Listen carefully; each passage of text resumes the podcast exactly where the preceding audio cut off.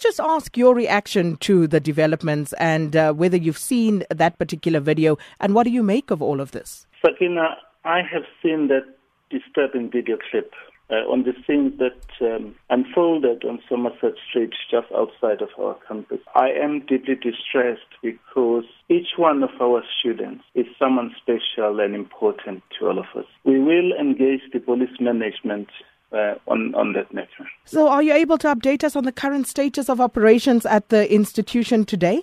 Perhaps let me just clarify something here the majority of the Rhodes University community, including the vast majority of our students, are in full support of the call for free quality higher education for the poor and for adequate funding of our higher education system.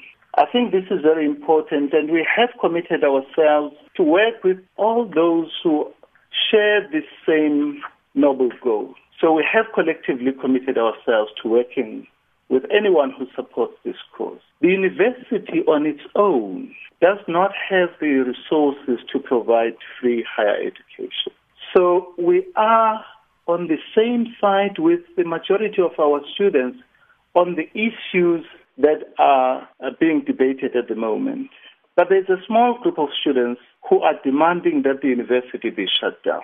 Now, we do not agree with that, and the majority of students do not agree with that because that will jeopardize the future of many of our students. And I have received numerous emails from both parents and students who are very anxious, who are very concerned that they, their future is at stake.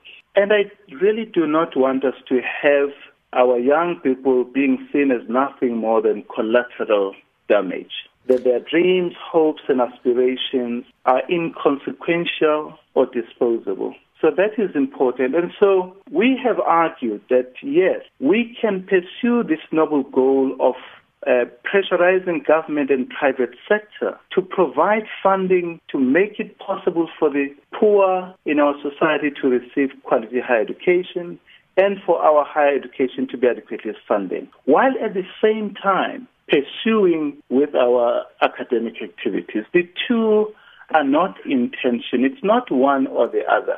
We can simultaneously pursue this. In fact, they are mutually supportive. So the notion that we have to shut down university, stop the academic activities in pursuance of free education does not enjoy the support of the majority of our students. So, what's going to happen today? Today, we are hoping that we can uh, continue with the academic activities because we had agreed as the university community, including the, pro- the protesting students, that there would be no violence on campus. Unfortunately, when we resumed our academic activities yesterday, this small group of students went from lecture hall to lecture hall, forcing students out of their lecture lectures, disrupting lectures. Staff in their offices were assaulted, intimidated, and forced to leave their workstation. Universities do not have the capacity nor the capability to deal with violent protests.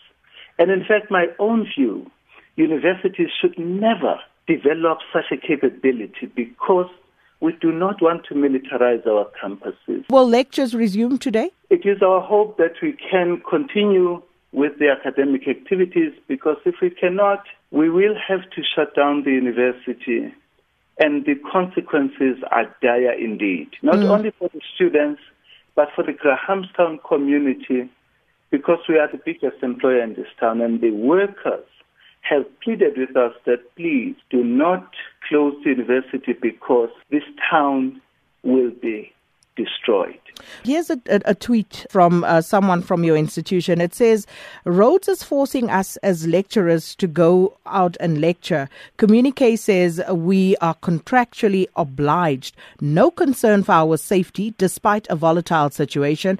We work under an authoritarian admin generally.